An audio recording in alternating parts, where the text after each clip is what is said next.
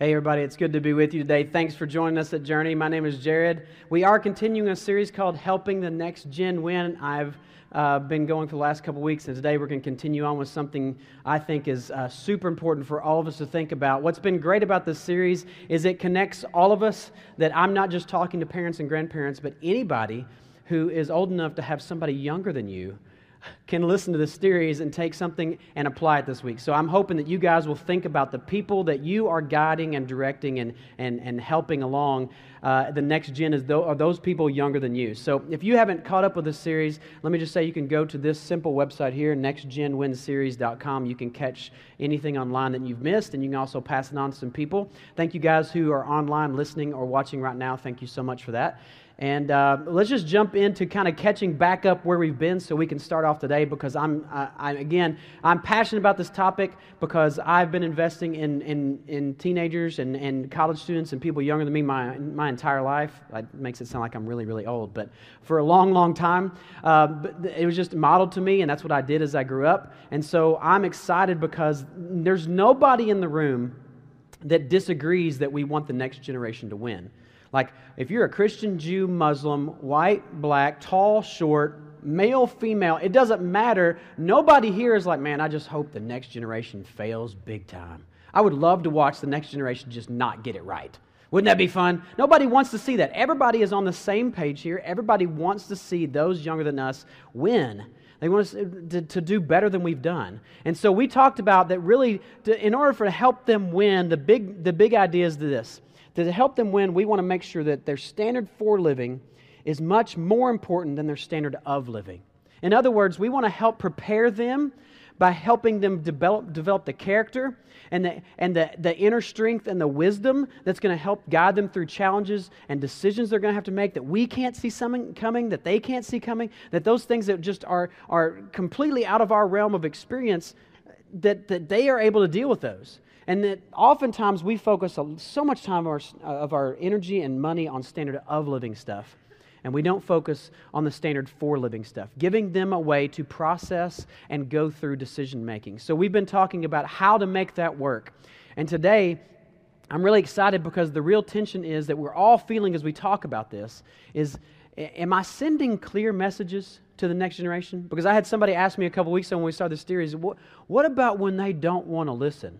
Well, that's a great question. We're actually going to talk about that in, in the, the very last part of this series. But here's the thing as we worry about what kind of messages our lives are sending, we know that's a big deal because we know that everything we do is not only being recorded in social media now, but it's being recorded by the next generation. And I don't mean they've got their phones out recording us all the time. I mean that they are watching and they are listening and they're taking everything in. So that everything we do is modeled to them, whether we want it to be or not. That everything we act on, that, that the energy we put into something, the, the, the money we put somewhere, they're watching every single bit of it. And they're recording it in their mind. And they are, they are taking all of that in. And sometimes, aren't we terrible about this? Especially those of us who are Christians. I feel like sometimes we just get this so wrong that we, we oftentimes miss it because we send mixed messages by the way we live and by the way something we say.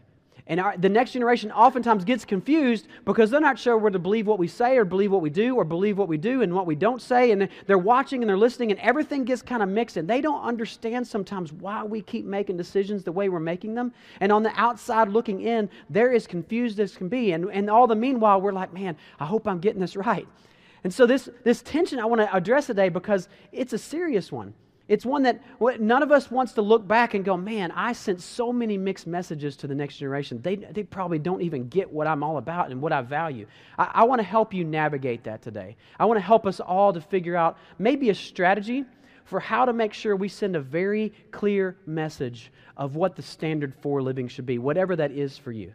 And so I know that some of you who are not believers, you're not following Christ, that's fine today. You're going you're gonna be able to get something out of this. I, am going to talk to you specifically, but those of you who are followers, I'm going to have some, some bonus challenges for you along this lines because we're going to be looking at a guy named Paul. And Paul was an interesting fellow, if you don't know much about him. He, he wrote a lot of what we call the New Testament. He wrote letters to the early churches because Paul was a rock star church planner back in his day uh, in the first century. He was the guy that started a lot of the, the churches there in Greece. Um, and so he, he would go around and start a church, and a few months later, he would write to them and make sure that they were still on track, or he'd hear news from you know somebody about them, and he'd write back and say, hey, here's how to handle that, here's a bit. So we have his letters that he has written to these other believers. But what's so interesting about Paul is there's this section in a letter to the people of the city Philippi. So we call the letter Philippians because they're Philippians, like Americans. And so the, the letter called we Philippians, it's, it's interesting. There's this passage in there that you can tell Paul has struggled with this very same tension we feel in casting the wrong message. Like, am I sending mixed messages to you guys? And here, and he, and what he does, and he lays this out so perfectly. He lays it out so well for us to follow. He basically gives us a roadmap for how to make sure we send a great, clear message to the next generation. And by the way, those of you who are believers, he also, along the way, sends a great message for what the standard of living, the standard for living, excuse me, that should be. So uh, let's, let's jump into this early and quick so that we can get into what I think is probably some of the eye, most eye opening stuff that you're going you're gonna listen to this whole series is to how to make sure we send a clear message. So here's, here's Paul's uh, first verse. Uh, chapter 3, verse 7. He says, But whatever were gains to me, I now consider loss for the sake of Christ. What is more, I consider everything a loss because of the surpassing worth of knowing Christ Jesus, my Lord, for whose sake I have lost all things. And here's what I want to say about this to start off Paul does not like sellouts. Like, I think if Paul were here today, he'd be like, man, the Beatles selling their music in digital format. That's sellouts, right? It's, it sounds better on vinyl. And LeBron James, can you believe he went to Miami, championship seeking, got one there, and decided to go back to Cleveland? Man, what a sellout, man. He can't even he can't decide where he wants to be and where he wants to, to be a legend, right? And so just think about the different things in your life that you look at and you go, man, those are sellouts. Because here's what we know the next generation knows when we're sellouts. Isn't it quite obvious when they do the rolling of the eyes that they're like, man, you're a sellout, right? You get, you get that feeling. And you know why the next generation is so good at spotting fakes and sellouts? Is because we all are. Don't you remember? It probably happened for you, and you, and you probably haven't thought about it, but somewhere along the lines, you had maybe a couple parents that would argue about stuff, and you realized behind the scenes that mom actually was spending money that your dad didn't know about and you're like, man, I don't, I don't know how to, what's the message here? I'm not sure. Mom's look like she's selling out on this, and I, I don't understand. And, or, or, or maybe it was your dad who was, who was out, and he would come home and say, I was out late at work, and instead he was actually out and just hanging out with friends, and he was going to movies, and he was doing some stuff just to stay out of the house longer. And you, and you see this, and you find out, and you're like, man, what's going on here? This is a huge mixed message. Dad's, dad's selling out on me. Or maybe he was a boss. Like he had this, he had this thing about the way people should communicate to one another. And man, he would jump down your throat if you didn't do it the right way. But man, when, when he got mad, he would totally break his own rules. And you were like, man, this dude's a sellout. For, for some reason, we are so good at spotting these mixed messages and then claiming that people are sellouts. And here's what, here's what Paul says. Here's, here's kind of the first piece of how Paul says you need to make sure you're sending a clear message. He says this you should sell yourself out. He said, You should sell yourself out. You take yourself out of the equation. Stop trying to get things for you. And instead, sell yourself out to something larger than yourself. That's the first real step to making sure the next generation gets it. And Paul, Paul says, Listen, here's what I'm sold out to. I'm just going to tell you straight up front I'm sold out. Everything is a loss to me. Everything is a loss. What I considered gain once is all now a loss except for knowing Christ. And here, I'm just telling you, I'm sold out to that completely. So listen, if you're not a follower of Christ, you can kind of forget that part, but listen, let me ask you a question. Everybody in the room, is there something that you're sold out to, or are there times when you're just selling out? I mean, are you looking for a way to advance yourself, or are you looking for a way to advance this larger thing than yourself? Because I think that's for all of us. I think the next generation is watching so closely to see if we're just about ourselves, or if we're about something larger than ourselves. And those of you who are believers, listen, let me, let me give you the extra bonus part of this. This is the bottom line for you today.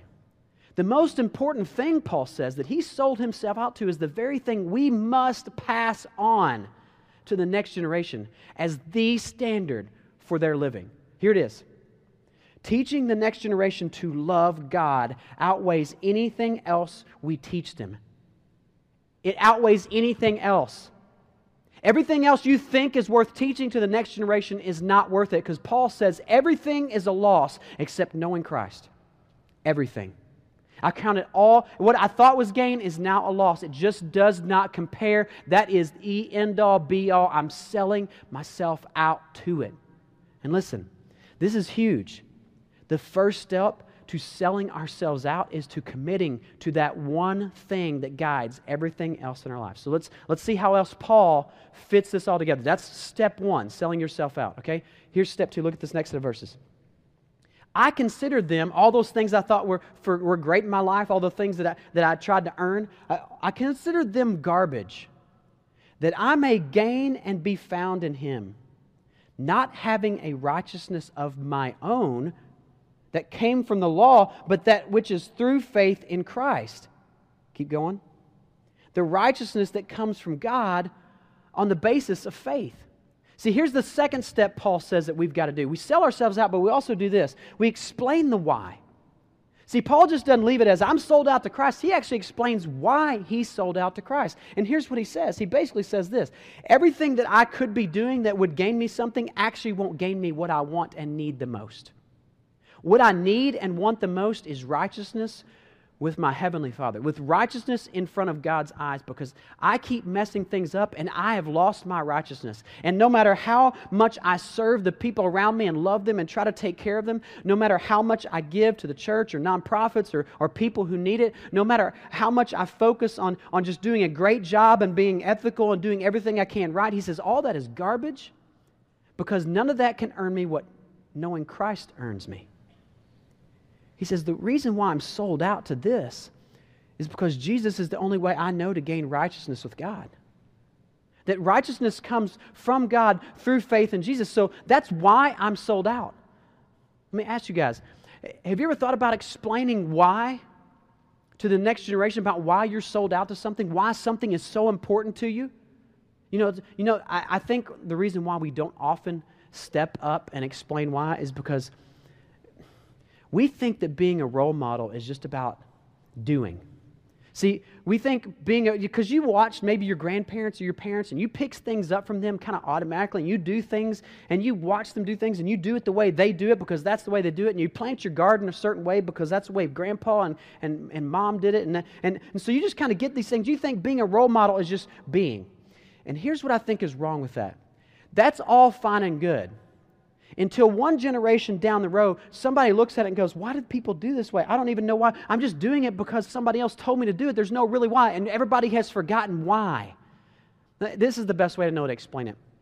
Uh, a few years ago, and by, about a few, I mean like a dozen, okay? A dozen years ago, I was helping out down in Tennessee with a, a group of, of church people who were helping build a building for a church, okay? And, and because I had zero experience um, with uh, putting anything on a roof, shingles or otherwise, they said, Great, come along. We need free labor. And so they asked me to come along and be a part of this crew who was putting shingles on this roof. Now, I had never done shingles, okay? I've got a hammer and I've got, you know, I can sweat and I can carry stuff. And, and so I'm doing the best I can. And I'm watching all these guys who've done this before and I'm trying to figure things out. And, and I'm holding a nail the way you hold a nail, you know, like this. And I'm doing this. And, I, and listen, I'm not great with a hammer anyway. But let's just say that my, by, the, by the halfway through the day, this knuckle was hurting. Okay? Like, like I can hit a nail and it just glance off, and man, that, that knuckle was hurting really bad. About lunchtime, I just taking a break, drinking some water, and I'm watching this older guy. And instead of holding the nail like this, he's holding the nail between two fingers with his palm up. And I'm like, genius. This guy's genius. That's the way you're supposed to hold a nail. You hold a nail like this, and he's just tapping it in, and he, n- there's no knuckle in the way because a, a, a, nail. I don't know if you know, a roofing nail is really short, and your knuckle can stick up above it. And that's why I was hitting. My, I was like, man, this is so genius. So the rest of the day, ding ding, bingo, got this figured out. Right.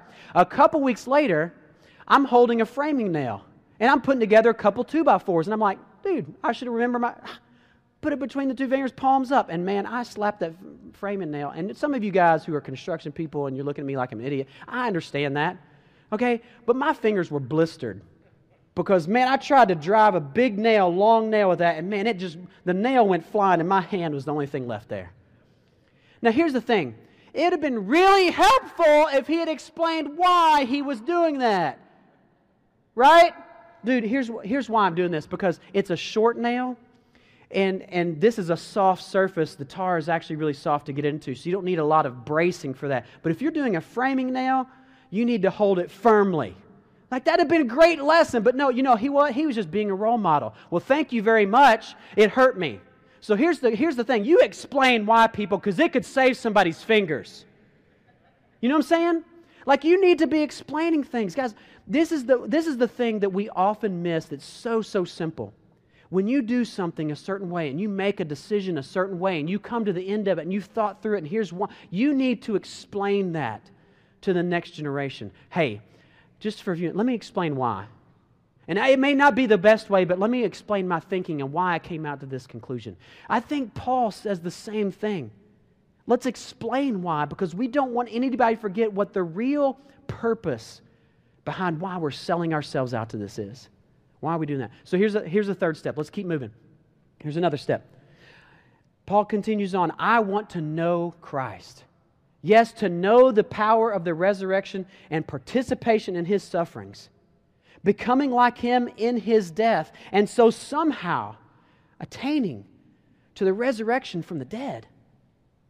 Not that I've already obtained all this or have already arrived at my goal, but I press on to take hold of that for which Christ Jesus took hold of me. Brothers and sisters, I do not consider myself what? Yet to have taken hold of it.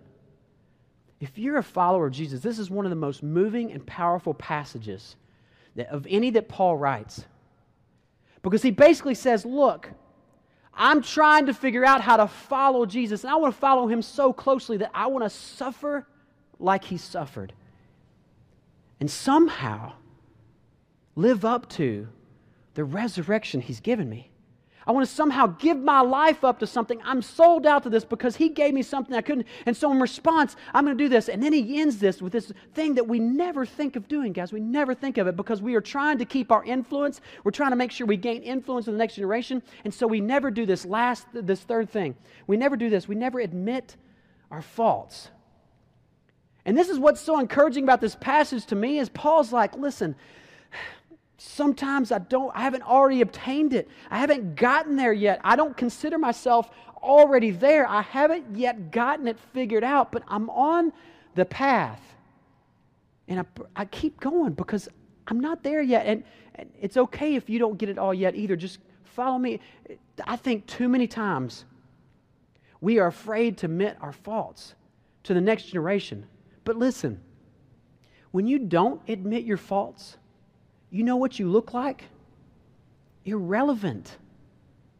You look irrelevant to the next generation because they're watching mixed messages and they see you do one thing and say another, or they see you do two completely different things and you're not explaining anything and you're not admitting your faults and they are confused as all get out. And as sooner, sooner than you think, they go, man, this guy, he's just irrelevant. He doesn't even get what the tension is here. He didn't even see what he's doing. And oftentimes we do see our own faults, but we don't admit it. I know this is hard. I, I, I, know this is hard. I know how difficult it is to look at your kids as a parent and be like, you know what? The way I disciplined you yesterday actually was just because I was mad. You really didn't do anything wrong. You know, as a manager yesterday, what I, what I did in that moment in calling you out in front of the employees, I should have had a private conversation with you.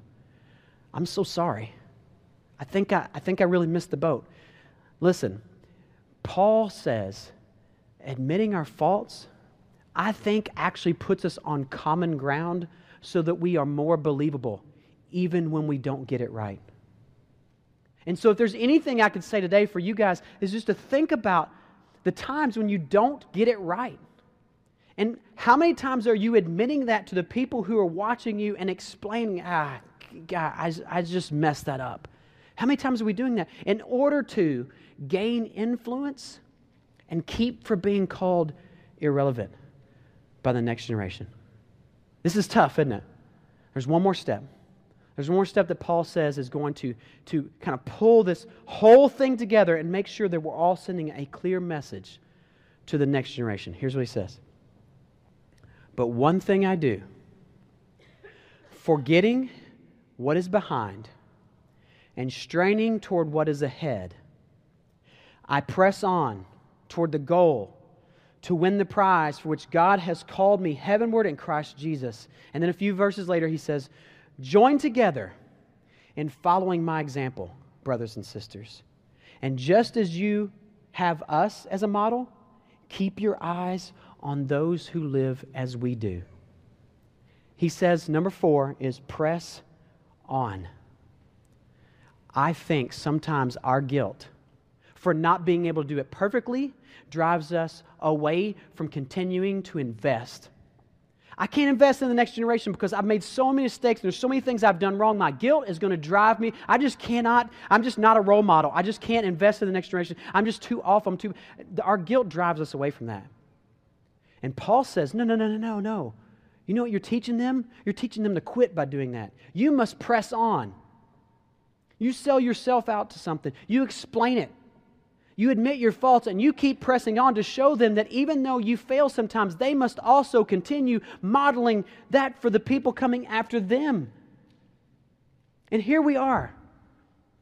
We are so many times caught up in our own little bubble. And we forget that everything we're doing is being watched and we're the model, regardless of whether we want to be or not. So listen. Here's the first challenge I want for you. If you're not if you're not a follower of Jesus, that's okay. This challenge is for everybody. Okay, this is an all play, this is an all skate. You ready? This is going to be huge and you're going to hate me for it. But I hope that you'll try it out and I hope that you'll find the power and influence it gives you the next generation. Here's the first challenge. Admit your faults to someone in the next generation. I'm not saying go and like tell all your shortcomings to everybody this week. I'm not saying sit down lunch with me, guys. Let me tell you guys what everything I've done wrong. I'm just saying when you mess it up this week, because you will, why don't you go ahead and practice admitting that to somebody who's watching? Now, listen, in, in the business world, you know what they call this? They call this a 360 degree evaluation. Now, I've done this, and it's not easy because I don't like getting feedback from people who have to work with me and around me because sometimes I have a blind spot and they point out things that I don't see. And, I, and then I have to come back behind and admit that, yes, that's a fault of mine. You're right. I do get angry when you give me feedback that I don't like. And yes, I don't communicate really well sometimes and am not really clear. Th- this is hard. This is really difficult. Let me give you a question you can ask the people around you. Maybe, maybe you sit one on one or one on two with some people you're trying to invest in. Just ask them this question Hey, what is it like living on the other side of me? Like, I know what I look like from my point of view, but what is it like living on the other side of me? That's a hard question, right? Because you're, you're ready now to hear the honest truth. I don't understand why you do this and you do this, and it just seems like there's a mixed message. You're going to have to, listen, this is going to define for you where your mixed messages are happening. But listen, it's so important that you figure this out because it will allow you to course correct. It'll allow you to, to have an opportunity to explain why, you know what, I did make a mistake there, but I am sold out to this. And I don't want you to forget that this really is the most important thing. Even though sometimes I'm going to miss it, I'm going to try and admit my faults in those areas. But listen, this is it. And this is why it's it. Let me explain that. It's going to open up conversation for the next generation to understand why you're sold out to what you're sold out to. Now, if you're a follower of Jesus and you call yourself a Christian, you have a bonus challenge. Beside as hard as that is, you have something else to consider. Because in this whole passage that Paul talks about, you can't help but look at Paul and go, wow, there's something, you're sold out to something way more important than what sometimes I feel like I'm sold out to. Look at this next challenge. What am I prioritizing over my relationship with Jesus? What, what is it that has taken first place in front of knowing Christ? Because Jesus even said the first commandment was to love God first, love your neighbor second. And, and, and another friend of Jesus, John, he wrote, he wrote a biography of Jesus' life. It's called John in, in the Bible, and you can look up John. And he says that, that even eternal life itself is knowing Jesus. And here's Paul saying, I sell out everything. Everything I have, everything is, that I do, uh, everything that I count as gain is actually lost except for knowing Jesus. And here, here's what I know Christians, listen, we have to figure this out. Because because I know you're planning for retirement, and planning for retirement is good, and putting money into your retirement is a good thing. And, and Proverbs talks a lot about being wise with your money. But listen, if that is taking primary over your knowing Jesus and connecting with Him, then you're missing it. And you're not setting the right model for the people who are coming behind you. And, it, and if your Netflix entertainment and your Netflix binge watching or whatever it is that you do on the weekends, if all that, if all that takes up more time than you spend knowing Christ, then you may have something that you need to course correct on because you're not sending the message that you want to send to the next generation. Perhaps, perhaps even your physical health. Well, I think it's great. Guys, I work, I try to work out five times a week. I, I don't know of any other way to make sure that I'm around a long, long time so that I can see my grandchildren and great grandchildren. I'm going to stay as healthy as I can. But listen, if any point my physical health takes precedence over my relationship and knowing Jesus Christ, then I've got things out of whack. And the next generation, they know when it's out of whack. They know it. They spot sellouts like it's their full time job. Here's what we have to do I know this is difficult, but you have to be ready, Christians, to explain any energy, money, and time you put into anything. You have to be ready to explain how that fits into your calling to knowing Christ as your primary goal. And if you can't explain how what you're spending your money and your time and your energy on and how that is secondary to knowing Christ, then the next generation is getting a mixed message. They don't know what the most important thing to you is. And all, all of you right now are scared to death. Listen, I know how hard this is. I don't get it perfect. But I go back to what Paul said Am I sold out? Am I sold out completely? Am I looking for personal gain or am I sold out to this completely? And am I explaining it why I'm sold out? Am I explaining it clearly? And am I admitting the times when I don't get it right, when I'm sold out to this, but yet it looks like I'm sold out to this? Am I admitting that so they can see I've messed it up? And am I pressing on? Am I continuing to apply myself to the primary goal of my life? That's what I go back to. And I think that's what Paul's teaching us is do not forget this. So listen, when you serve, you don't just serve people who need to be served because it's a good thing to serve people who don't have or, or people who need. But you serve so that you can know the sufferings that Jesus went through to give himself up for others. And every time you serve, you serve so you can know the sufferings of Jesus and be closer to Him. Not just to serve the needs of others, but to serve and to know Him better. And every time you attend church, it's not because you go to church because you know it's a good place to go and it says to don't give up gathering together in Hebrews and, and all these things that people talk about come together to church and we can do things together better than alone. Yes, yes, yes, yes, and yes. But guess what? The real reason is that we gather together so that we can, one, understand who God is. And we gather together, He comes here and He is here. And so when He's here, we try to connect with Him. And then we don't just give our money to great causes. I think For Callaway is awesome, and I love what we do at Christmas offering, but just giving to that money and making sure it gets to the community is not the real goal. That's secondary to us making sure that everybody knows that why we do that is because God is for them and when I do that and I give up something in myself and give it to others, I'm actually giving to know the suffering that Jesus went through and to know what he gave up for me. Guys, this is what we must do. We must be able to explain all of our energies and actions as Christians to the next generation to help them understand why we're sold out to this. Because they won't know. They'll watch and they'll end up going to church and one day they'll go, Why am I going to church? I don't even know why I'm going. This doesn't seem relevant anymore. Because we didn't tell them why. And so the next generation depends on us. The next generation needs us. It needs us to be sold out. It needs us to explain why. They, they need us to admit our faults, and they need us to keep pressing on to prove to them that even when we fail, it's worth moving on because we're still focused on the goal. And some of you in the room are going, man, I feel worse than I came in. I hope not. Because this challenge, this challenge is doable. This challenge is something that you have within you to do. Because every one of us is loved by the same Savior that I'm loved by, that you're loved by, that they're loved by. And Jesus gave up all for us.